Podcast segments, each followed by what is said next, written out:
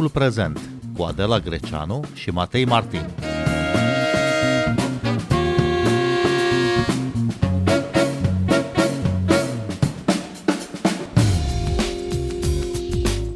Războiul nu se duce doar cu arme convenționale, ci și cu arme discursive. Odată cu invazia rusă din Ucraina a început și un război al dezinformării și manipulării, care sunt principalele mesaje manipulatoare cu privire la războiul din Ucraina, care circulă în spațiul românesc și în regiunea Europei Centrale și de Est. Cine sunt cei interesați să le propage și de ce?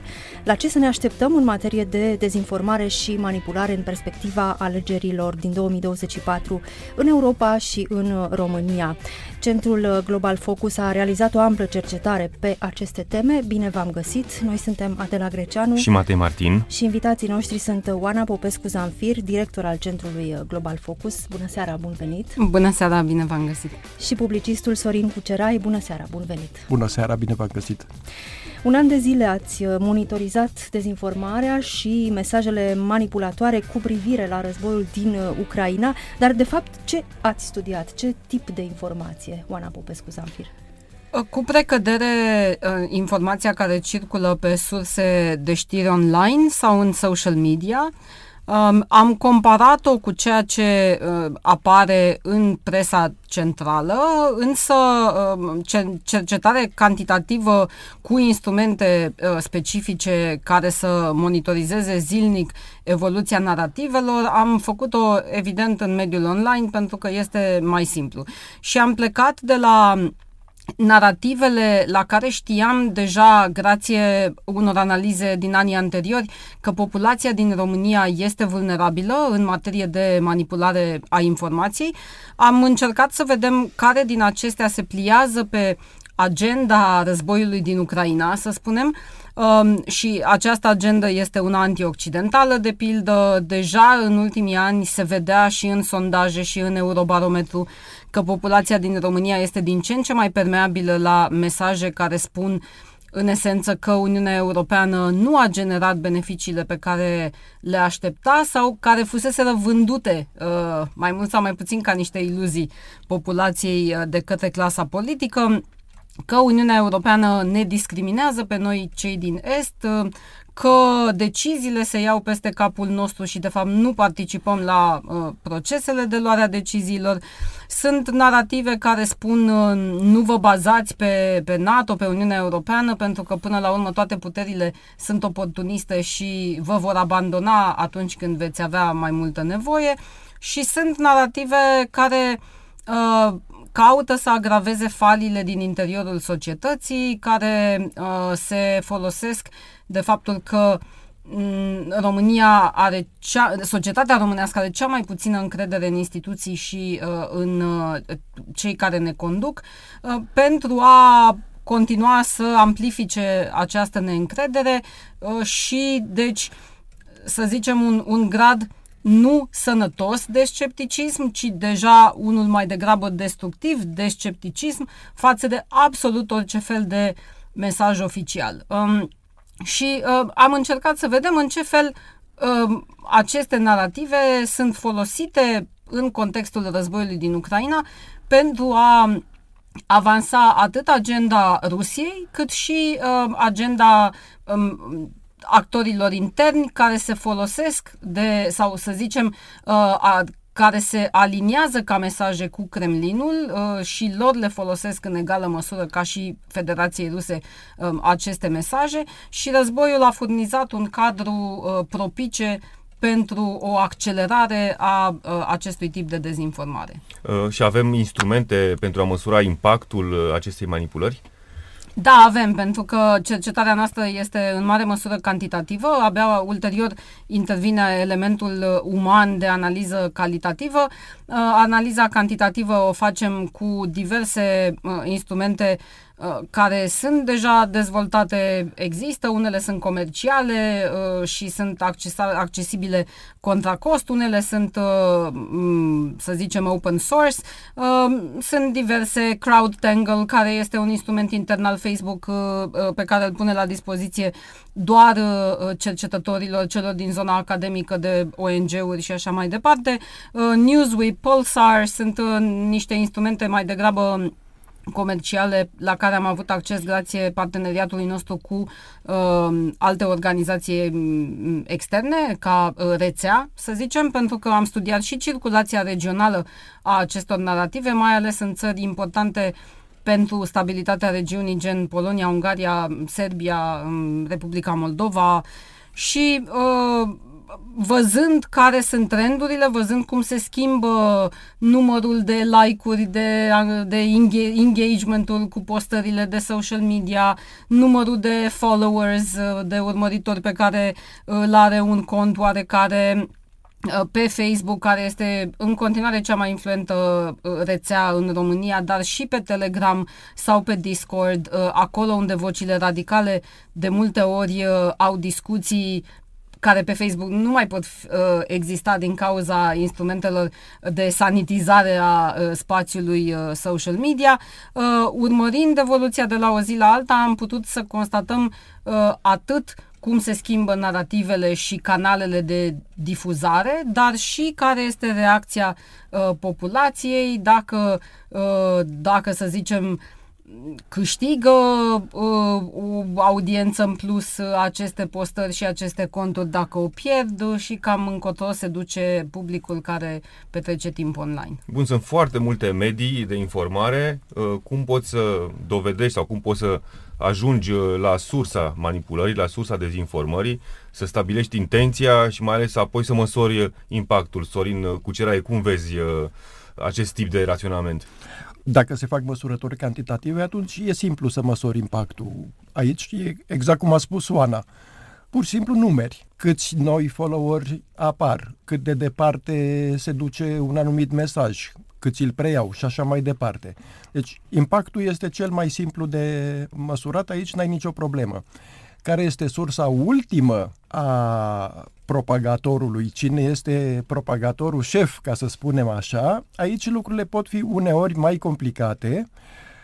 Pe anumite teme și mesaje, tot prin mijloace relativ cantitative, se poate observa sursa în ultimă instanță, mergi din aproape în aproape de la cel care l-a preluat pe firul apei în sus, nu în jos, și ajungi la un număr relativ redus de persoane care sunt, de fapt, principalii propagatori ai mesajelor. Cum a fost o analiză, ca să dăm un exemplu din afara spațiului românesc, o analiză făcută pe dezinformarea online în Statele Unite, care ajungea la concluzia că, în ultimă instanță, sunt 9 persoane care sunt sursa tuturor acestor mesaje care devin virale.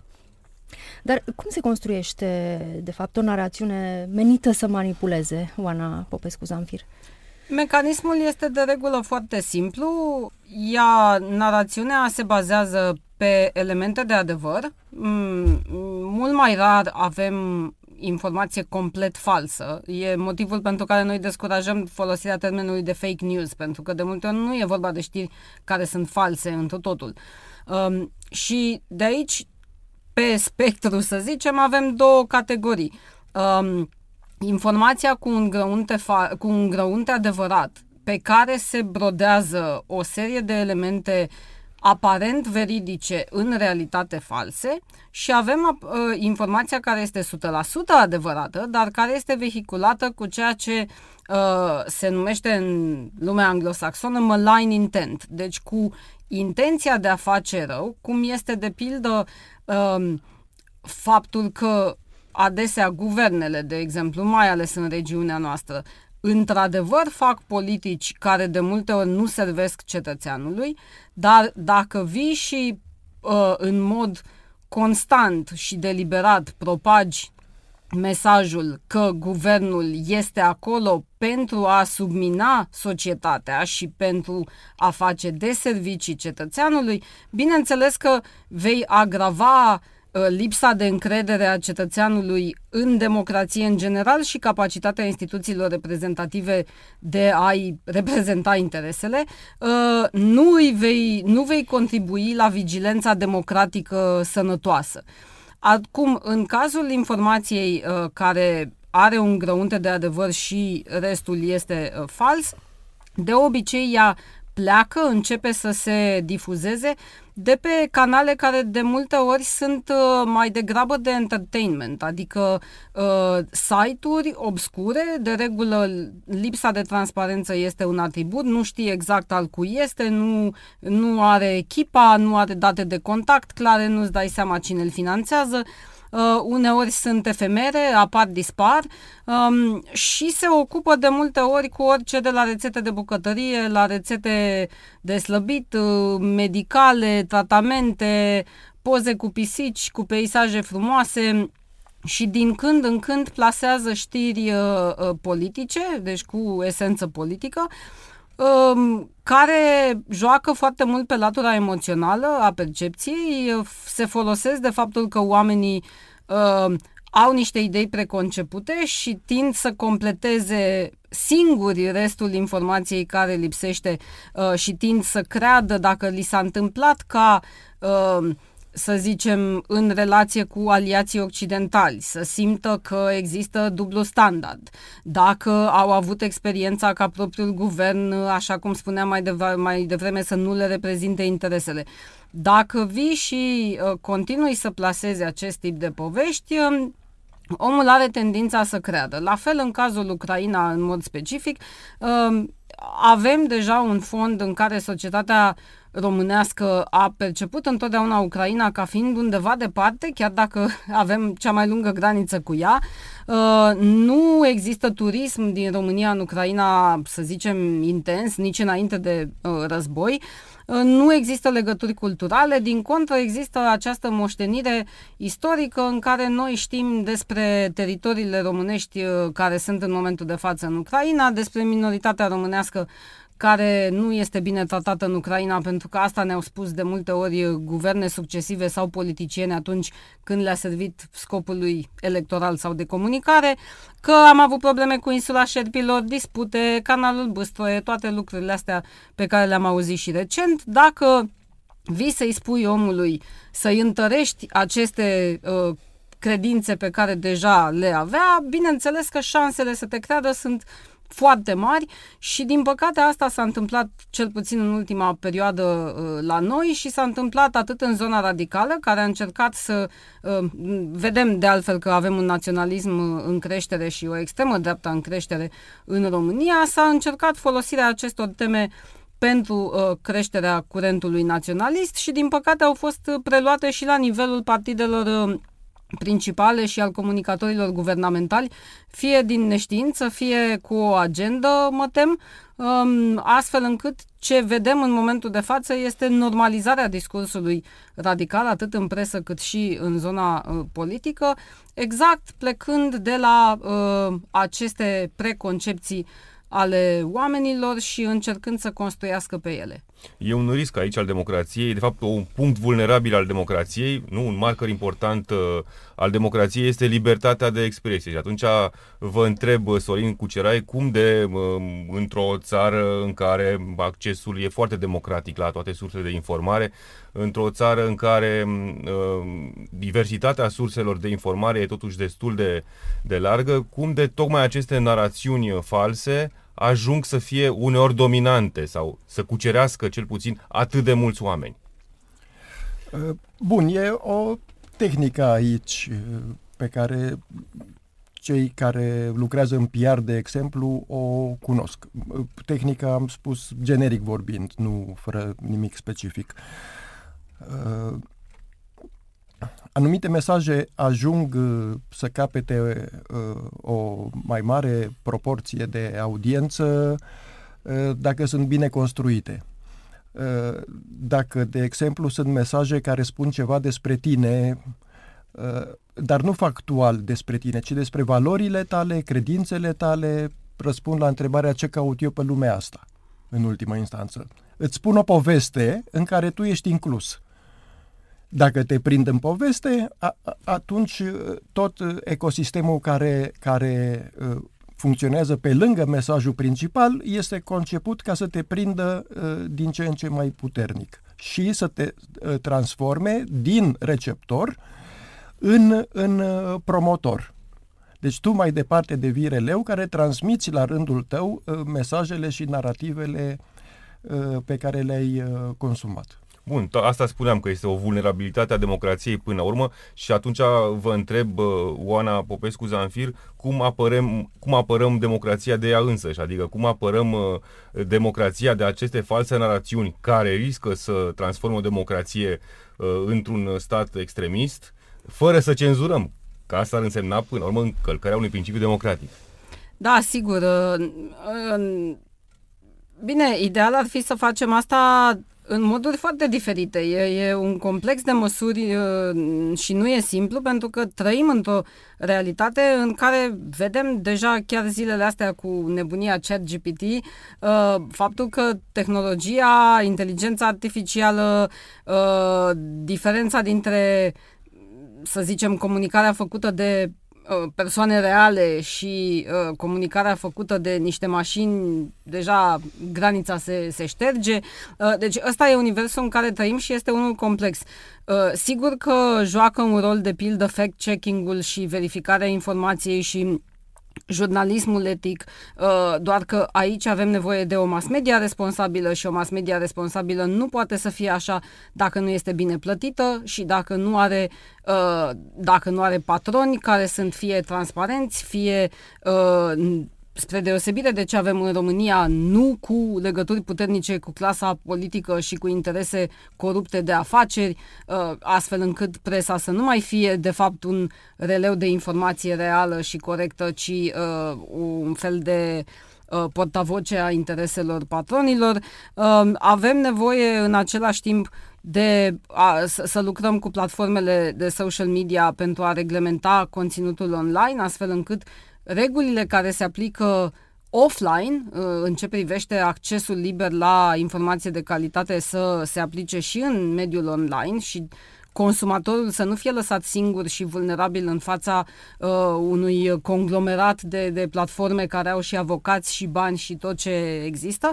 Dar în primul și în primul rând apărăm democrația de informație falsă, să zicem, și de un mediu toxic, dacă există și povestea corectă și reală.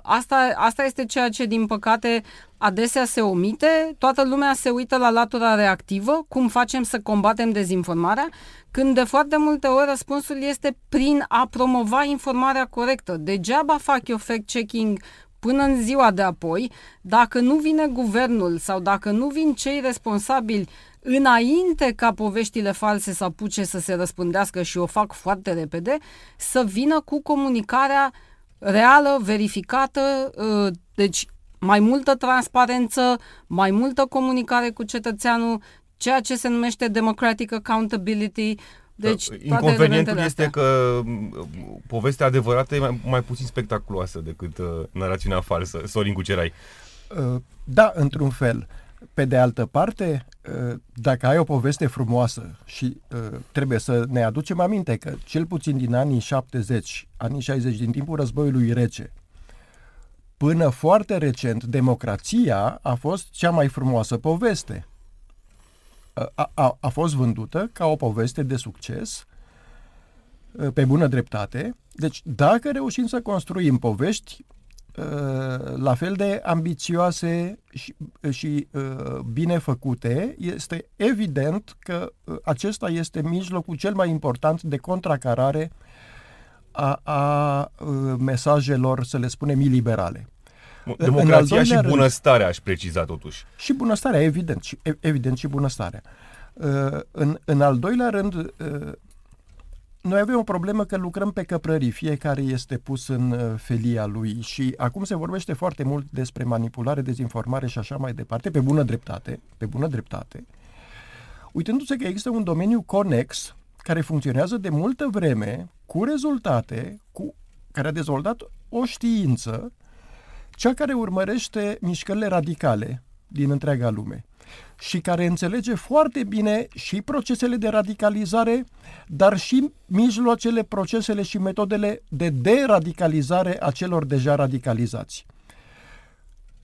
Dacă cei de la putere, politicienii establishmentului democrat, să spunem, în combinație cu mass media și cu astfel de experți în radicalizare și deradicalizare se întâlnesc, se poate construi, într-adevăr, ceva care să genereze mult mai multă reziliență decât avem în prezent. Să vă dau și câteva exemple recente, pentru că, iată, apropo de ce zice Sorin, avem din 2019 încoace un partid radical aflat în Parlament, deci nimeni nu mai poate să zică că nu vede ascensiunea forțelor de extremă dreaptă.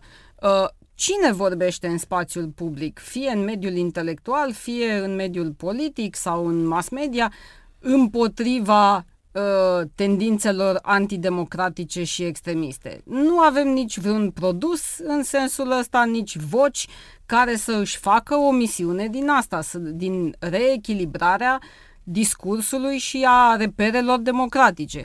Dincolo de asta, apropo de poveștile frumoase, am niște povești frumoase, așa, între ghilimele.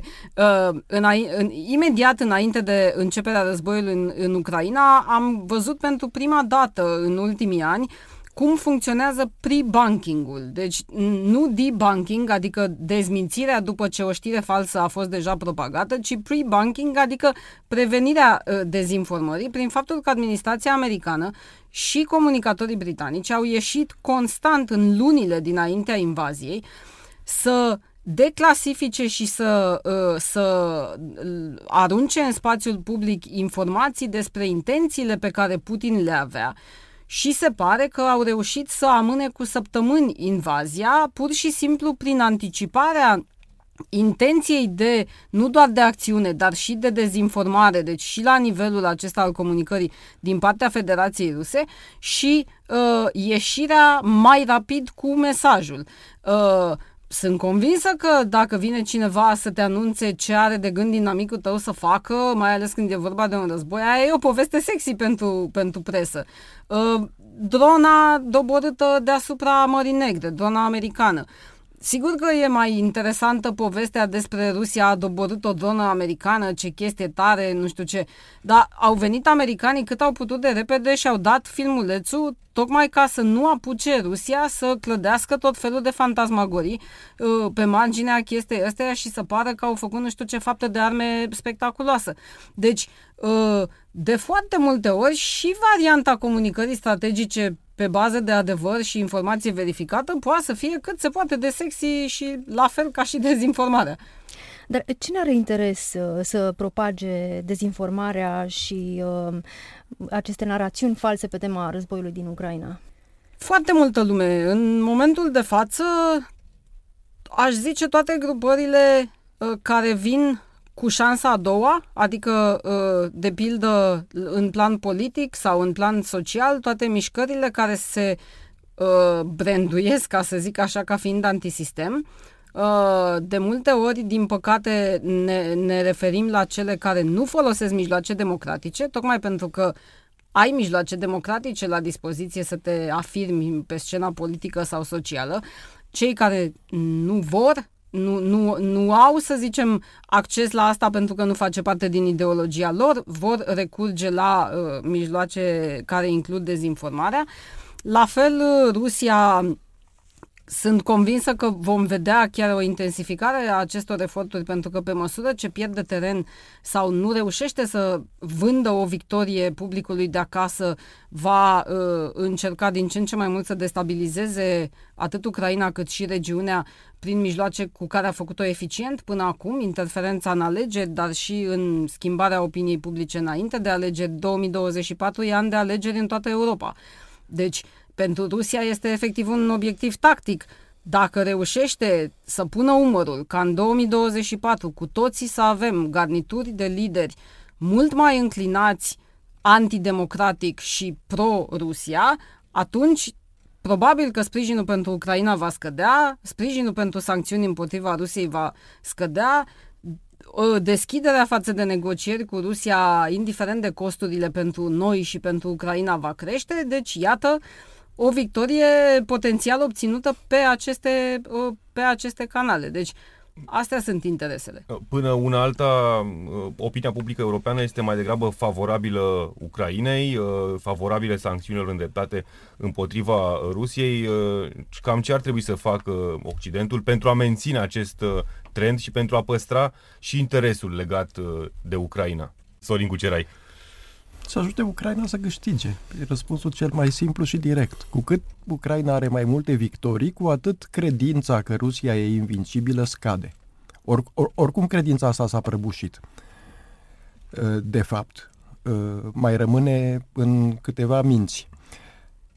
Suntem la un an și mai bine de invazie al unei presupuse cele mai mari armate din lume, care invazie, după toate standardele, a eșuat să-și atingă obiectivele.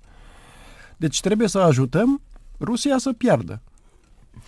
Oana Popescu Zamfir, foarte pe scurt, pentru că ne apropiem de finalul emisiunii, 2-3 sfaturi cum ne protejăm de știrile false.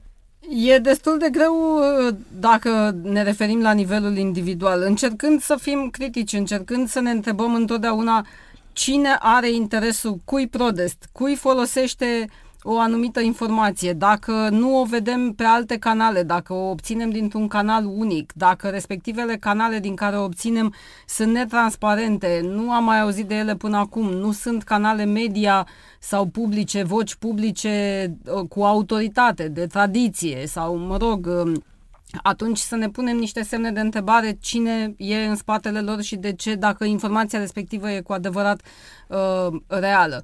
Să fim extrem de vigilenți, să înțelegem că nu tot ce se vede la televizor, scrie pe internet și așa mai departe, este și real. Din contră, șansele sunt mari să nu fie și atunci să încercăm să verificăm din cât mai multe surse. Oana Popescu Zamfir, Sorin Cucerai, vă mulțumim pentru explicații și analize. Noi suntem Adela Greceanu și Matei Martin. Ne găsiți și pe platformele de podcast. Abonați-vă la Timpul Prezent pe Apple Podcasts, Google Podcasts, Castbox și Spotify. Cu bine, pe curând!